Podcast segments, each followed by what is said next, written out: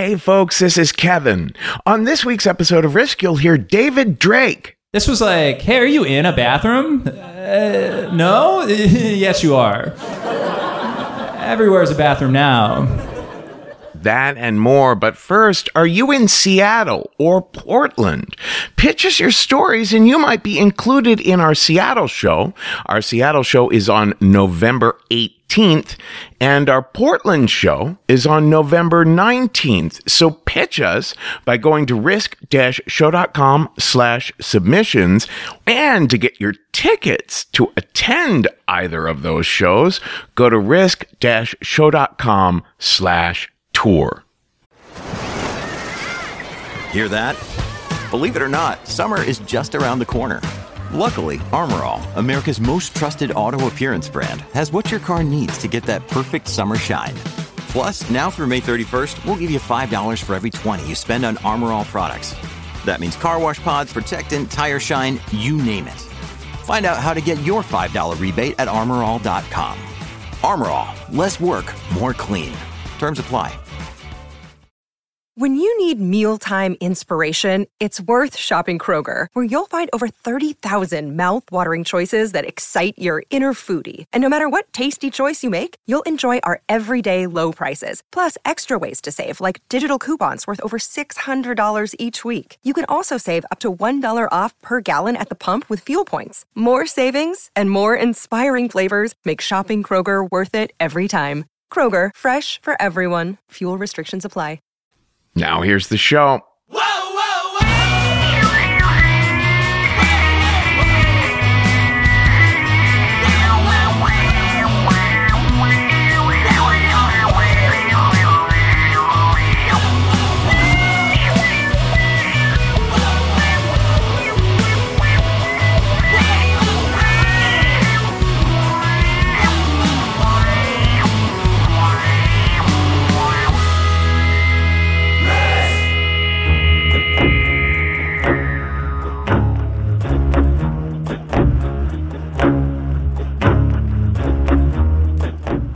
Hello, kids. This is Risk, the show where people tell true stories they never thought they'd dare to share. I'm Kevin Allison. This is Hakan Kornstad behind me now. And we're calling this week's episode Unraveling. These are stories of uh, things not going as people had hoped and how they dealt with that. All right, around the corner, we have our Scary Stories show at Caveat in New York City. It's going to be 7 p.m. on October 20th. It'll also be live streamed on YouTube. You can get tickets for the live show at Caveat or the live stream on YouTube at risk-show.com slash tour. So, October 20th, Scary Stories. Let's get to today's stories. In the meantime, we're going to hear a couple from our last show at Caveat. We're going to hear from Maureen Ferguson in a little bit. Such a treat. Her first time ever doing the show. She came up from Philly, and we know we got to have Maureen on the show again.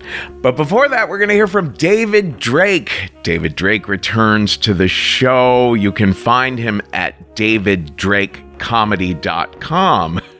And here he is now with a story we call My Name is David Drake.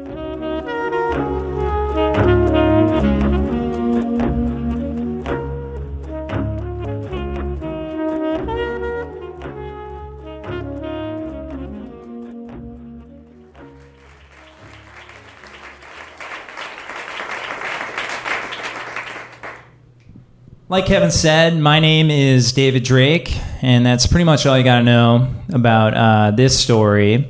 Uh, that's it. Name is David Drake. I'm not the only one. There's uh, there's a lot of us out there, and I know that because uh, when Facebook first came out, we all started friending each other because no one knew what the hell Facebook even was. So it was like, I guess you'd friend your own name. And so I'm friends with like 30, 40 David Drakes on Facebook. And sometimes I'll post something and then they'll all like it. And I just want you guys to know that it's not me figuring out a way to like my thing 40 times. There's it's a supportive community of like named people. but there is one enemy, and that is David Drake, the author. Ooh, oh no. Uh, I don't like David Drake, the author, because uh, like he took the David Drake website, he took the David Drake Twitter handle, he took the David Drake Instagram. If you Google David Drake, his books come up. Which, hey, baby, I'm in show business. I, I want that stuff. But you know, when you see me and you go and you Google me, uh, his tank sex novels show up. And I'm not sure if they are tank sex novels, but that's what I think they are based on the covers, which are generally a tank and then a hot naked lady and then like a dragon. It's like if you ask any 12 year old boy to make a cover, uh, it's that. It feels problematic, and maybe I'm being a little too harsh, but I did, I haven't read any of these books, so maybe they're not uh, that. I did read one half of one sentence of a review for a book called The Tank Lords. And uh, this review went in this novel about dangerous tankers who bang chambermaidens. and I was like, all right, yeah, yeah, I got it. I think I know what's going on here. Just another dangerously horny fantasy author couldn't make it with the ladies in the life, so he bangs them in the tanks in his mind. Uh, that is the face of the David Drake community on the internet. That's our mascot. Not great. So, anyway, I'm in Chicago a few months ago.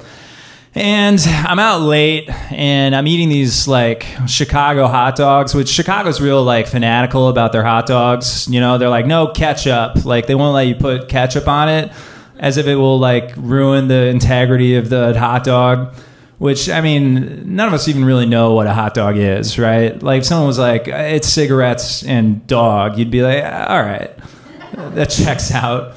Like, my agreement with the hot dog is it's purely, I can't squirt ketchup into my mouth, so I cover the hot, the hot dog is like a way to get the ketchup in that looks okay. That's what I think. But Chicago doesn't let you do that. They're like, how, how are you going to taste the shoe that fell into the meat grinder? If you cover it in ketchup. So I'm out late, and I'm uh, and the only thing open are these hot dog places because like I don't know why late night food has to be so horrible for you. Like I'm not out late because I hate myself. You know, it's like I don't know why they can't have just like one second chance salad spot at like 2 a.m. Just like, hey man, you're out late, you made some mistakes, but it's never too late to turn all around. Here, a salad and a kiss. Mwah, get out. fix it. You can fix it if I ever make it big, big time, I'm gonna I'm gonna open like a late night kale spot, and you can yeah, baby, you can eat kale and, and do cocaine late at night. I think there's a real market for that.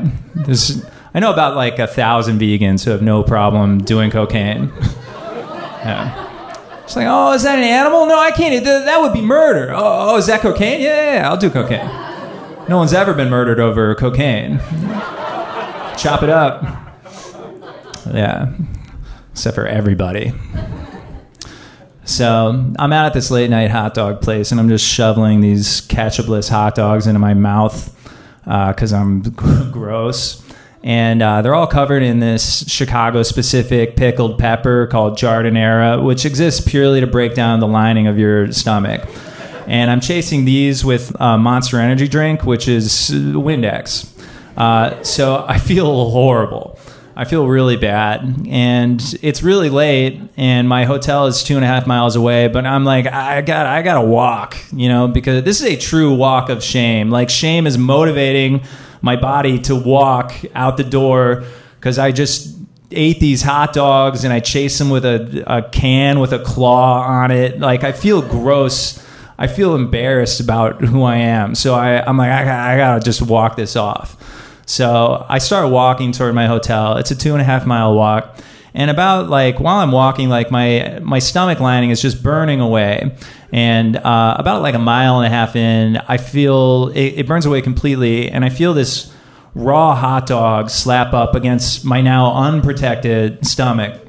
And it's a pain so intense, I feel like alone. Where I, got, I had to like drop to my knees, like, oh, I have no friends. Oh no, like I felt, oh god, uh, I felt sad and scared. You, you ever have this feeling when you're out and you're like, oh man, it'd be really great if there was like a like a bathroom around right now. Uh, this was not that. This was like, hey, are you in a bathroom? Uh, no? yes, you are. Everywhere's a bathroom now. I was like, oh my God, I'm going to shit on the street. I'm like a father and I have a wife and I'm going to shit right here on the street.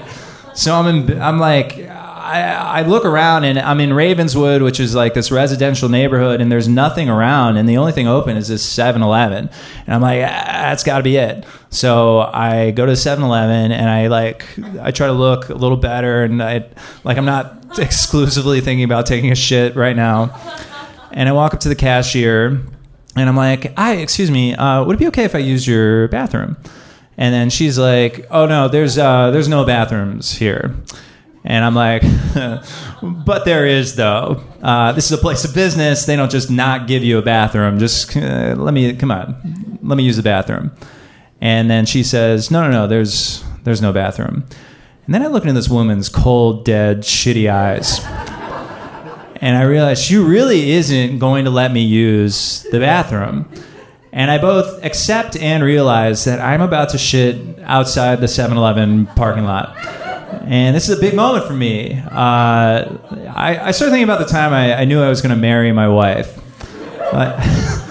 Uh, it was like she was trying to hail this cab in the rain in Chicago, and she had these little red shoes, and, and these cabs just kept zipping by, and she'd stomp her feet in anger, and then she'd look at me, and she'd be all frustrated, and I was like, ah, I'm to marry that woman. And this moment had similar weight right? It's like, all right, the world is one way. I'm gonna shit in that parking lot. The world will be something else, but it won't be the way it was.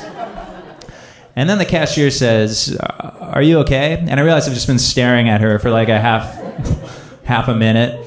And so I'm like, all right, yeah, I'm okay. I just I gotta go grab a couple things. So I, I am gonna shit in the parking lot, but I do have like a half uh, a minute to like get the things that I need. So I go in to the 7-Eleven and I grab a, a single roll of toilet paper, and then I'm like, no, no, no, this is too obvious. I came in here all bathroom, bathroom, bathroom, bathroom. Let me use the bathroom. Like she's gonna know. So I grabbed a family size pack. Like, oh, this will throw her off, or you know, like, oh, he's just taking care of his family.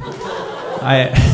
I bring that to the the register, but then I start to like pat it like it's porn or something. I'm like, I'll take a men's health and a lighter and a, I guess some toilet paper.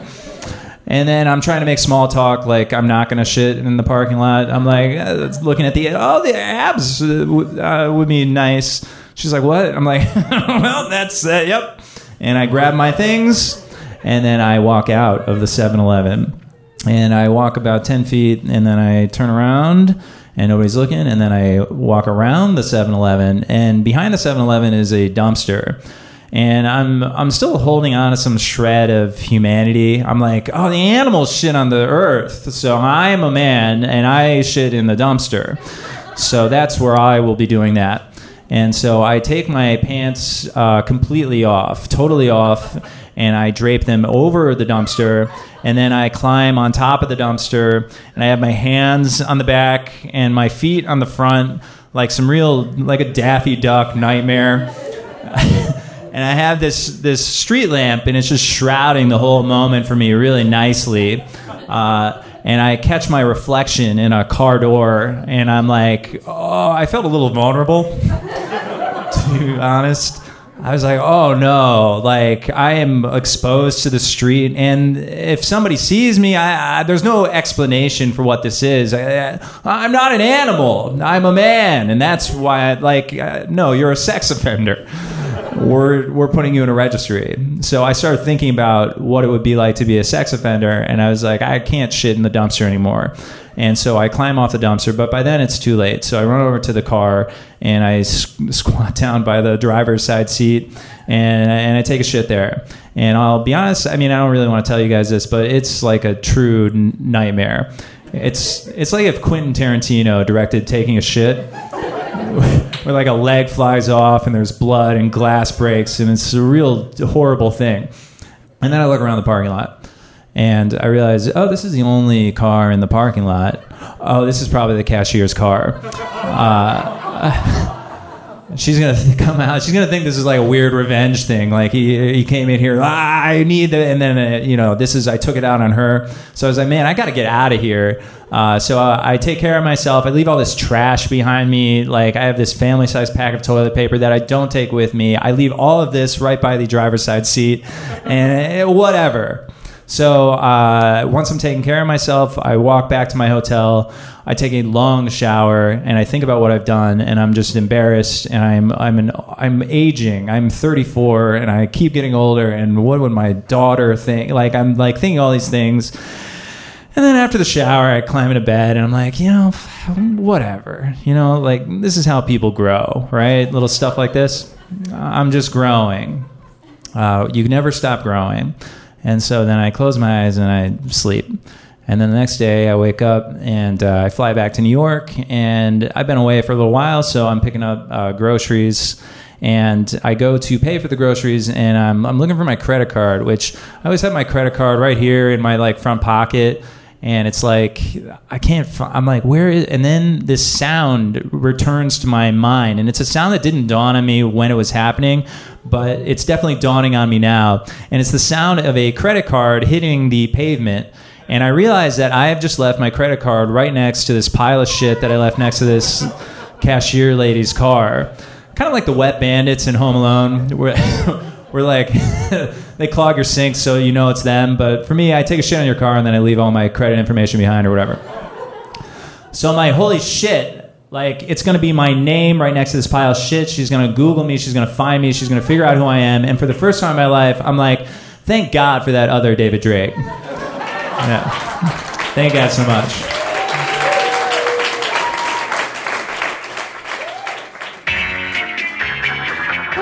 Crap is this? I have no idea what this is. It could be a pile of shit out of somebody's asshole. You can't do that here. What if I gotta take a shit, though? Is this shit for real? This sort of thing never would have happened under my supervision. You've ruined everything. This is poo poo. What is the matter with you guys? I don't have to answer to you. I do what I want. Shit here! Again! I want to do it again! Get that filthy animal out of here!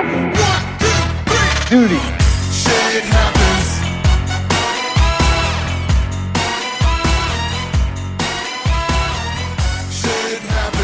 What a crock of shit.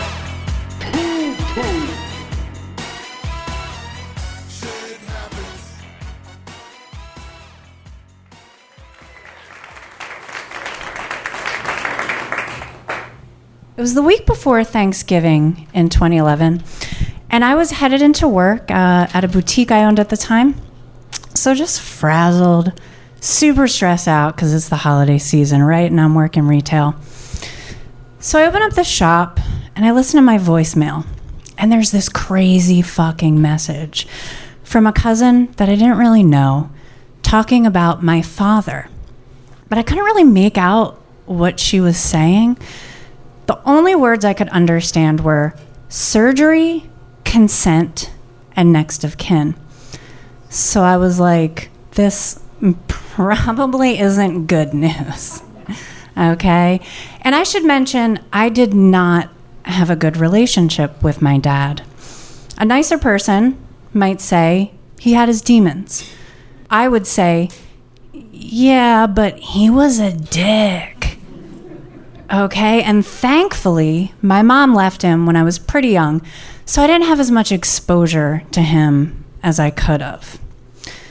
So, growing up, we had a real, like, on again, off again relationship, you know, one of those will they, won't they pay child support things.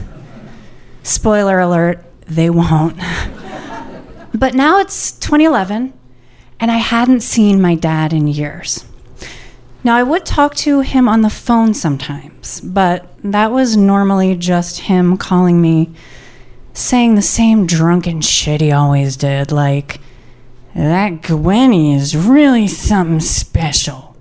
Gwenny was his pet name for Gwen Stefani, who he was oddly obsessed with. Or how he wished he was back in prison so he could just sit around and play chess all day. My favorite, of course, he didn't stab his girlfriend. She fell on the knife. Now, why did I still talk to this dude at all, right? I don't know, man. Maybe I pitied him.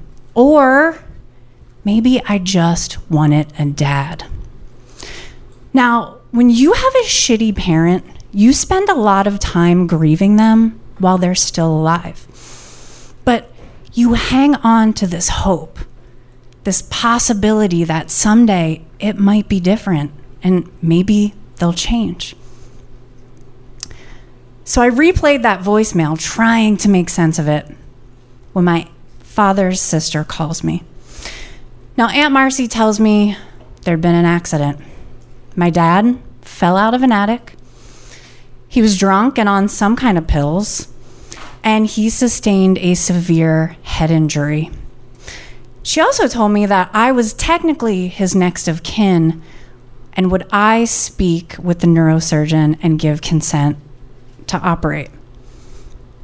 Well, it's the week before Thanksgiving, and I'm still in my store, which is now filling up with people.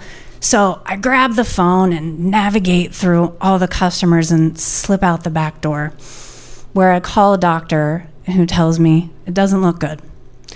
It doesn't look good. And if they don't do the surgery now, my dad is definitely going to die. But the prognosis wasn't great either. Best case scenario at this point is he would survive but be in a vegetative state forever if he even made it through the procedure. Now, I didn't know what my dad's wishes were. All right. I didn't know much about this guy at all, except for he was a violent alcoholic who happened to really like Gwen Stefani. So I asked the doctor what he would do in my position. And the doctor said he would do the surgery because the brain is unpredictable and sometimes the outcome can surprise you. So I said, okay, let's do it. Let's do the surgery. Now, my dad survived that surgery, and he was doing better than anyone expected. And when I talked to the doctor, he explained it was because my father's brain was so pickled in his skull already from long term alcohol abuse, that injury did not do the same damage as it would have to a healthy brain. Now, I always thought alcoholism would be the death of this man. No. Alcoholism saved his life. Okay? But look, I hadn't gone to see him at the hospital. I didn't know if I wanted to, you know, but people started pressuring me, kind of hinting at this guilt I might feel if he were to die. And that's the thing about growing up in an Irish Catholic family, right? Is guilt, guilt, and family. But was this man even really my family? You know, I was also in the hospital with a brain injury as a baby, but my dad wasn't there. He was out literally dancing the night away as though somehow he did know that he was, in fact, living the last days of disco, while my mom sat in the hospital alone. So Thanksgiving came, and I'm sitting at my mother's house. I'm sitting at my mother's house, and I'm surrounded by the love of my family, my real family. But so that guilt started wriggling its way in because I'm picturing my father alone in a hospital room on Thanksgiving, and I don't know, it felt somehow even too shitty for him. So I look at my husband, Dan, and I'm like, Dan, we got to go to the hospital. So we go to the hospital, and I'm walking into this humming room, and I see this man, gaunt and frail, man, just machines shoved into him. And I look at this man, my father, and suddenly I feel I feel gratitude. Okay? I feel this deep, immense gratitude that can't even be contained in my body as tears just pour out of my eyes because I love my life. And if everything hadn't happened exactly as it had, including having this man, this flawed and broken man, as my father, I wouldn't have this life. So I grab his hand. First time I've even touched my father in over a decade, and I hold it and I look at him and blurt out, I forgive you. I, I forgive you, Dad. I, I love you. And then something amazing happens. He opens his eyes. He opens his eyes and starts moving his lips, trying to speak. Now remember, this man was not expected to survive, let alone regain consciousness. And now here he is, trying to communicate with me on Thanksgiving night. But I can't quite make out what he's saying, you know? So I look to my husband Dan and I'm like, "What what is it? What what's he saying?" But Dan looks a little uncomfortable. Okay? And like kind of like he knows something that I don't. So I'm like, "What is it, Dan? What what?" And he finally answers me, um, uh, I, I, th- I think he's trying to say, uh, fuck you.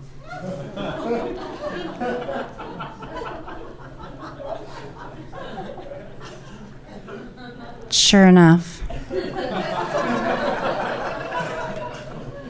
I look over at my father, who's now feebly attempting to flip us off and he is very clearly mouthing, fuck you. So, look, sometimes the outcome can surprise you. but sometimes on Thanksgiving, in a hospital room, having just met your husband for the first time, while being in the midst of a medical miracle, sometimes your dad still just a dick. Thank you guys so much.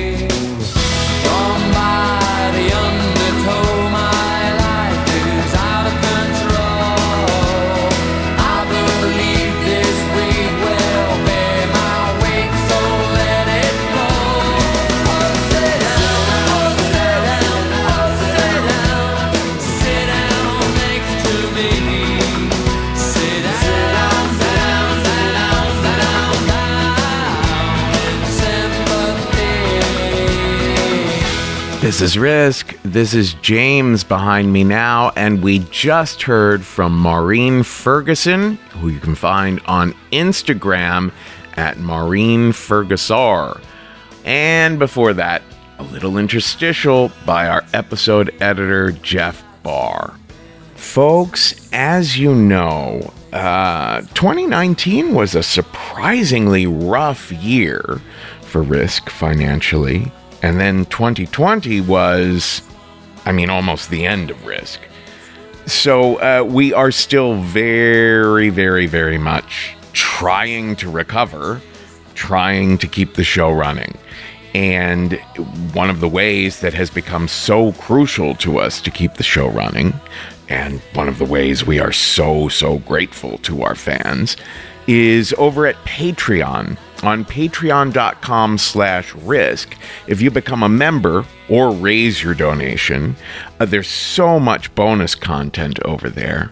The latest is we just put up an anecdote compilation. These are your anecdotes, Risk fans sending them in, from Ty Gentile, Alexandra Sasha Ballin, and Rebecca Talley. I started aiming directly for the pothole and sped up and I was imagining like, you know, people like cheering me on, right? Like my imaginary audience, you know, woohoo, this is to be so great. She's to fly right over the pothole. And that was all edited by music maker and music software maker Robert Fulham, who you've also heard doing some of our interstitials every now and then. So thank you to Robert and all of our anecdote tellers. And check it out, folks. If you become a member, over at patreon.com slash risk. There's that and so much else.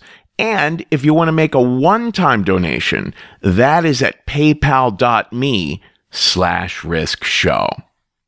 Folks, if you like good old fashioned true crime mysteries, if you like stories where you feel like you're a detective finding clues, June's Journey is the name of this new game that you can play on your iPhone or your Android. You are uncovering the mystery of June's sister's murder. It's this well to do family in the 1920s living in a great Gatsby like mansion.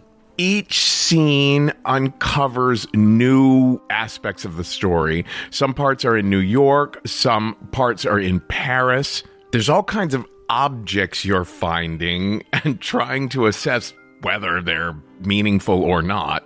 You collect information, filling out your own photo album, and you're keeping track of all the characters. There's romance, there's scandalous family secrets. It feels like a really fun play or movie. And I've only made it through like five scenes, but I am told you could crack the case. All you need is an internet connection and downloading on iOS or Android. So discover your inner detective when you download June's Journey for free today on iOS and Android.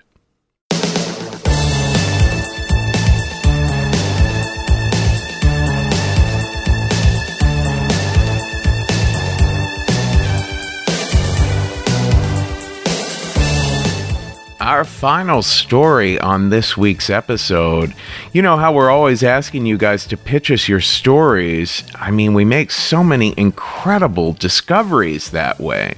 This story was shared with us by Jesse Bradley. He's the author of the novel Teenage Wasteland, an American love story, and his cartoons can be found on Instagram at Questionable Decision Comics. And our new editor, Taj Easton, wove the music throughout this one. So without further ado, then, here is Jesse Bradley with a story we call Learning to Drive.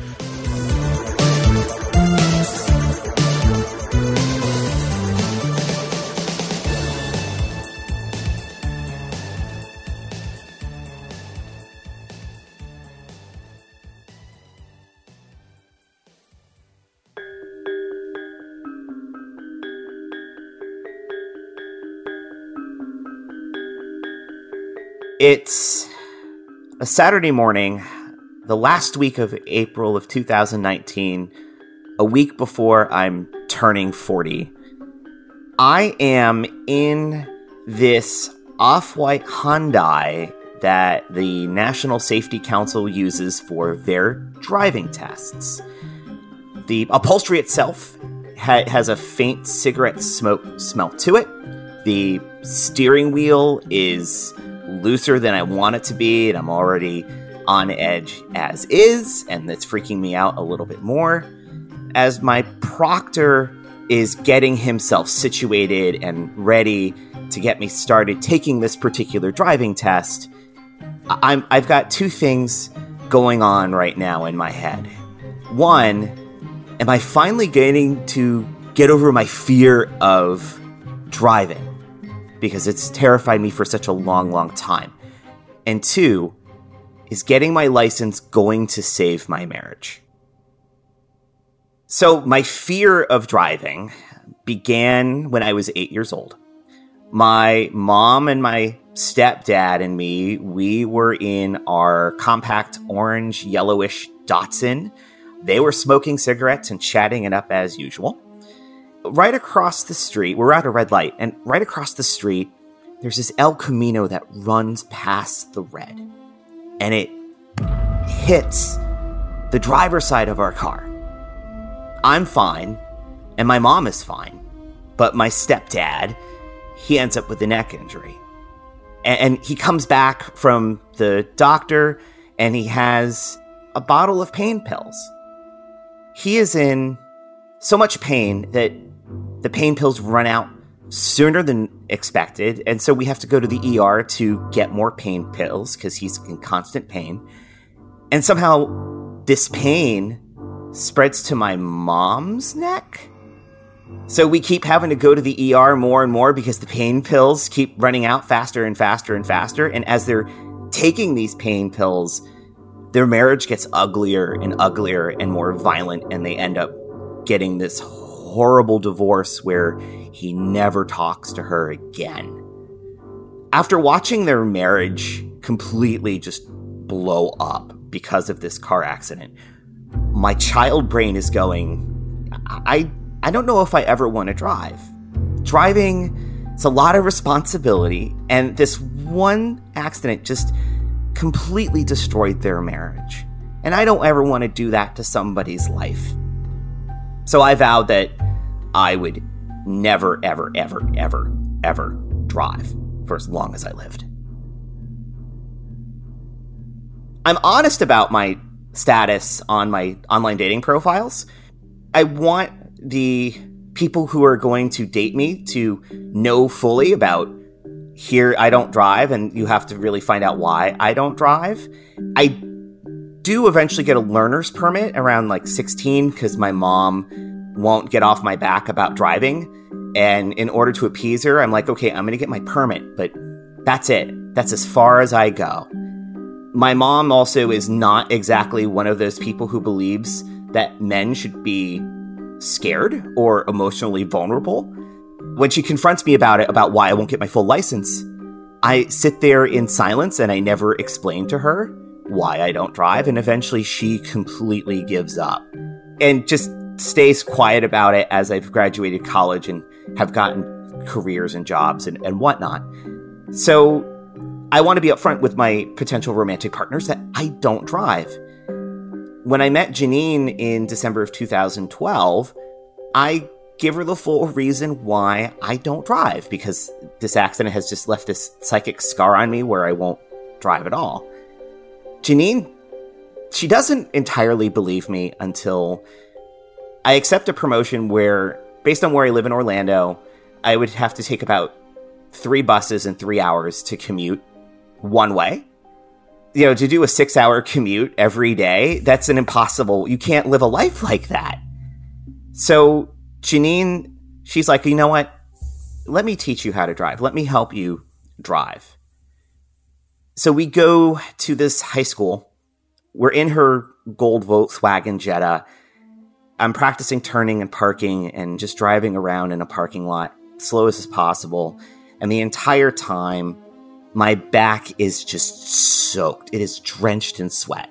It's 60 degree weather because I'm having this persistent panic attack and I'm strangling the steering wheel for dear life because this is really, really scary. And there's no cars around at all. It's just us in this parking lot. And the entire time, Janine is being a good girlfriend, going, You're doing fine. You're doing great. Everything, you are doing a wonderful, wonderful job. And I am just a panic attack the entire time for about an hour until we park. And she looks over to me after I turn off the ignition. She goes, I get it. I get why you don't drive. It really does scare you.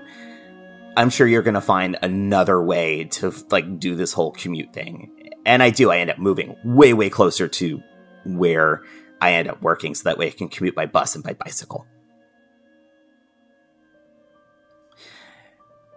So we do eventually get married. And two months before this driving test, our marriage reaches a breaking point, all because of a dog. A dog, of all things. In December of 2016, we had a miscarriage, and one of her ways of coping was to get this King Charles Cavalier dog. She's ruby colored. Her name is Lorelei.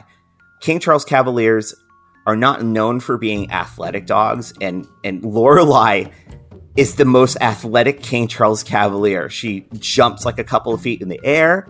You can run her to death by playing fetch. Like playing fetch is her favorite thing. She loves hanging out in the yard. I- have never seen a King Charles Cavalier do that until she brings Lorelei home. And the miscarriage, we never really deal with it. She gets a dog. We both get really just focused in our jobs, and, and we just we never really totally address it. And what happens on this day is our pest control guy just finishes spraying inside of her house. He also sprays outside of the house, and then he leaves. And Lorelei, she paused at the door. It's because I know she wants to go to the bathroom. And so I let her out. And about 10 minutes pass by, and I don't hear her pawing at the door. I'm thinking, like, okay, maybe Lorelei's just doing what she loves. She loves hanging out in the yard, just sunning herself in the grass. I'm gonna check on her to see how she's doing. So I go out to the backyard, and I don't see her there. I call her, I'm like, Lorelei, Lorelei. And then I look to my left and I see that the gate was left open.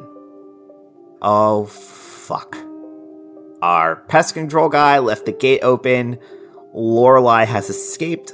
She she can run, she can sprint. So I have no idea how far she has gotten, and I have to be the one to tell Janine. So I, I go inside and I tell Janine. Uh, it looks like the pest control guy left the gate open and Lorelei got out. Janine's eyes narrow. The thing about Janine is she is someone who looks like a librarian or a bookstore clerk that you would have a crush on. So I forget that she also has this tremendous rage. It is like a volcano waiting to erupt. And it always surprises me that she gets angry quickly. How could you fucking let the dog escape? How could you leave the fucking gate open? How could you not check that the gate was closed? And I am so upset that she would think that I would let this happen to her dog.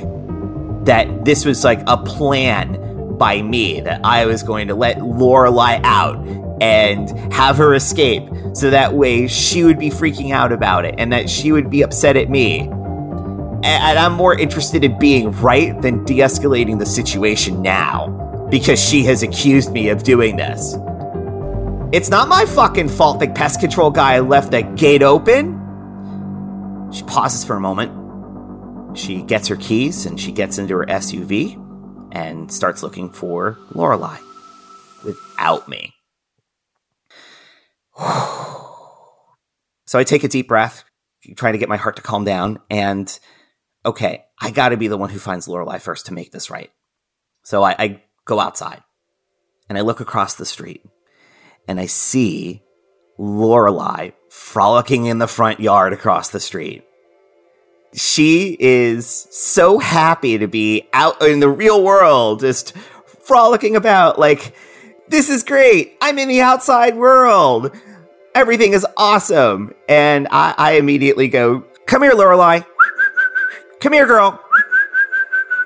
And then she just sprints across the street and she runs into the house. And she's just so happy. She's so happy that she's gotten a taste of freedom, not knowing the, the panic that she has caused her parents. And I, I text Janine and I let her know, like, hey, uh, I got her. She's here. She's home. Come home. Janine comes home.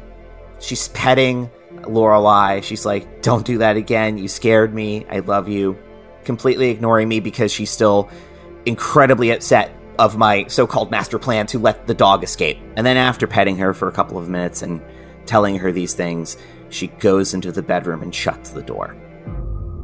I'm waiting to find out what's next, and I start pacing in the kitchen because I know that she's going to say something to me, that she's gathering her thoughts in the bedroom. And I don't know what she's going to say. I thought maybe, you know, I found the dog, I made it right, everything should be good. And then Janine opens the door, and as calm as I've ever heard her, she goes, This isn't working. And the this is our marriage. It hasn't been working for a while. I look back at her and I go, Yeah, you're right. This isn't working. It feels like this big weight is lifted off of both of us. We have not addressed the miscarriage. We have not addressed this big thing that has happened to us. I feel so much better that I know that this is going to end. And we start talking about how we're going to split our things and how we're going to sell our house, how we're going to tell our friends, how we are going to disassemble this life that we have made together for about the last six years. But yet, funny enough, our relationship gets better as we're ending it. We end up being way more honest with each other than we have ever been, even while we were originally dating. Our sex life is better. It, it actually gets better, like pre miscarriage, like we were starting to date again. There's no longer this this weight of marriage holding us back. After about a month of this weird purgatory that we're in, Janine comes to me and she goes, I want us to try again, but I need something from you. And I love Janine so much. So I go, okay, what do you need? She goes, Jess, I need you to learn how to drive. I need you to get your license. I need you to be able to take care of me and to be able to do things because I can't be the only one who's driving and, and doing these things anymore. She knows how terrifying driving is to me. It scares the shit out of me. But also, I'm more scared to lose her. Over the last month, I'm seeing how good we are and how good we can be. However, I don't want things to go back to the way they were, to not being open and honest, that our sex life goes from a couple of times a week to nothing. So in order for me to like be in this relationship and to make this work, there's something that I need as well, and I need to tell her.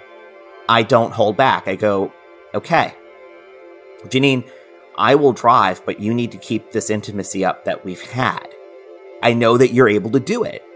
You want me to overcome this huge fear. I need you to keep working on the intimacy. I'm happy to learn how to drive, but this is what I need to. And Janine goes, okay. And I'm so thrilled that I have my person back, and now I just have to learn how to drive.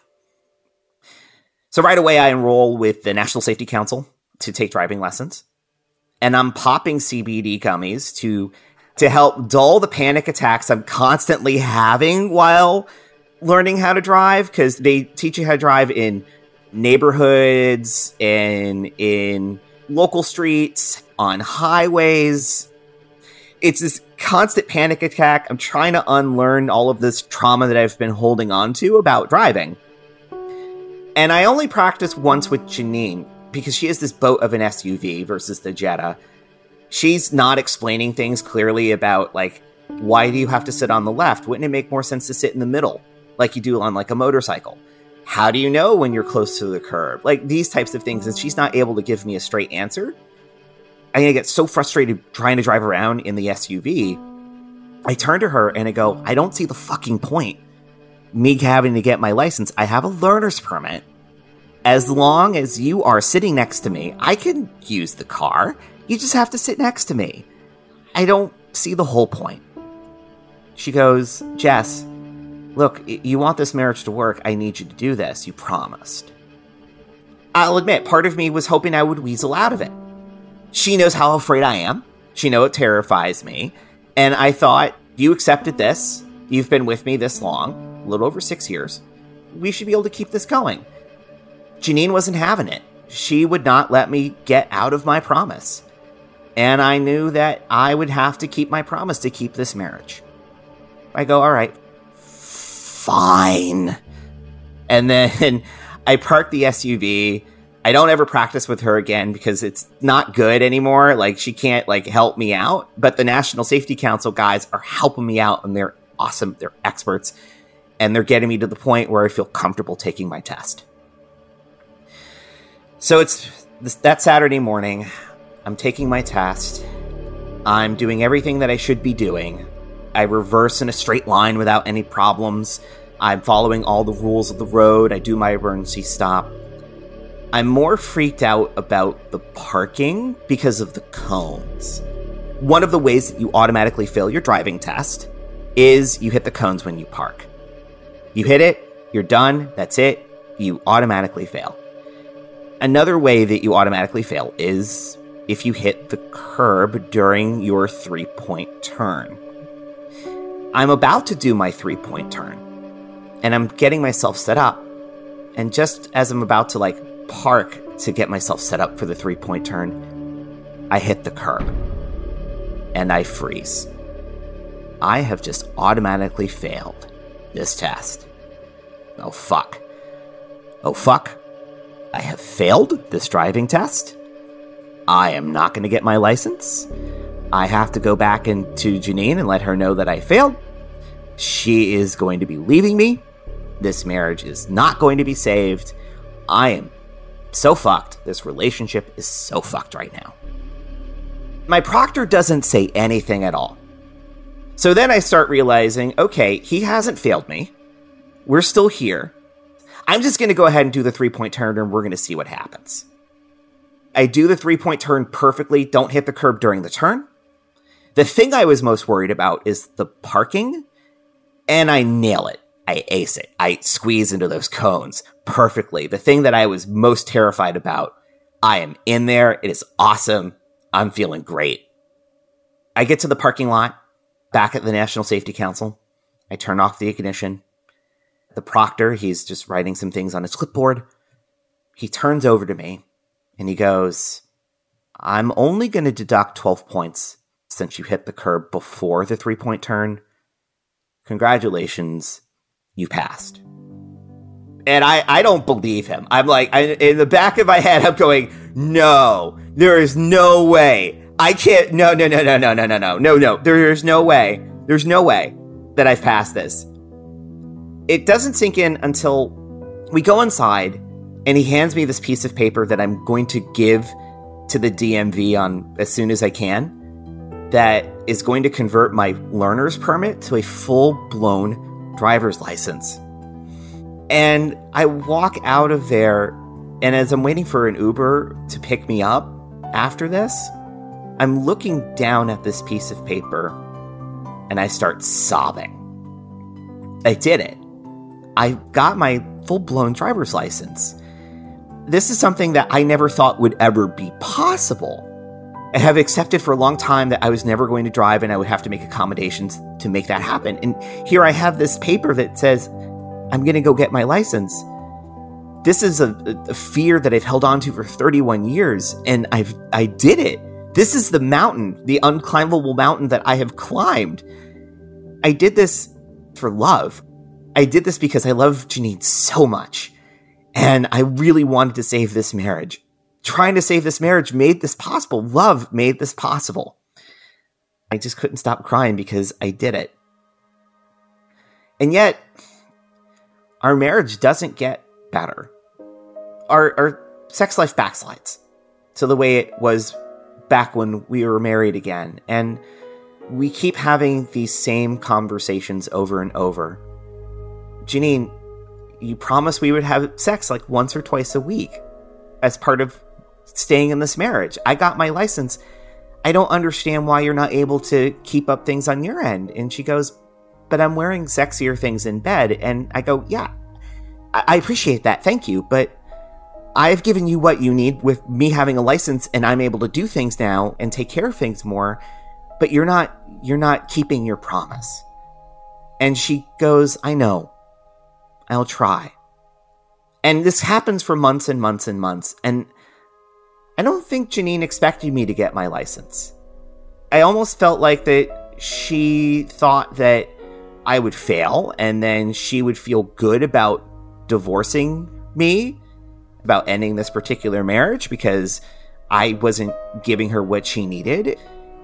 And I felt like she was trying to weasel her way out of what she promised. And I get fed up. And I decide that, okay, I'm going to go see if I can get what I need elsewhere. So I go on dating apps and start looking for for that intimacy that I've been craving. But I don't put my face on the dating apps.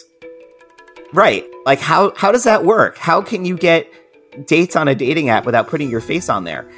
One, just being honest about what you're looking for and being honest about the situation that you're in. I'm looking for a no strings attached situation. I'm in a marriage that's kind of dying because there are other people out there who feel the same way. I end up meeting this woman, Abby. She has green eyes. She looks like the type of woman that you would find as an extra on Mad Men as part of the secretarial pool. This absolute, just classic knockout. And she's in a similar situation where her marriage is also dying and she's starting to date and get back out there. I explain my situation to her. I tell her everything that's happened, and she's totally sympathetic to me. And we exchange numbers so that way she can actually see what I look like for the first time. So I send her my picture, and she responds back, You're handsome. And and here I am, this bearded, chubby, middle-aged man with this woman who thinks like I am absolutely hot shit and it's making me feel things that I haven't felt in a long, long time. So I arranged a meeting with Abby at a local taco place. And as I'm walking up, I see Abby. She is pacing around outside waiting for me.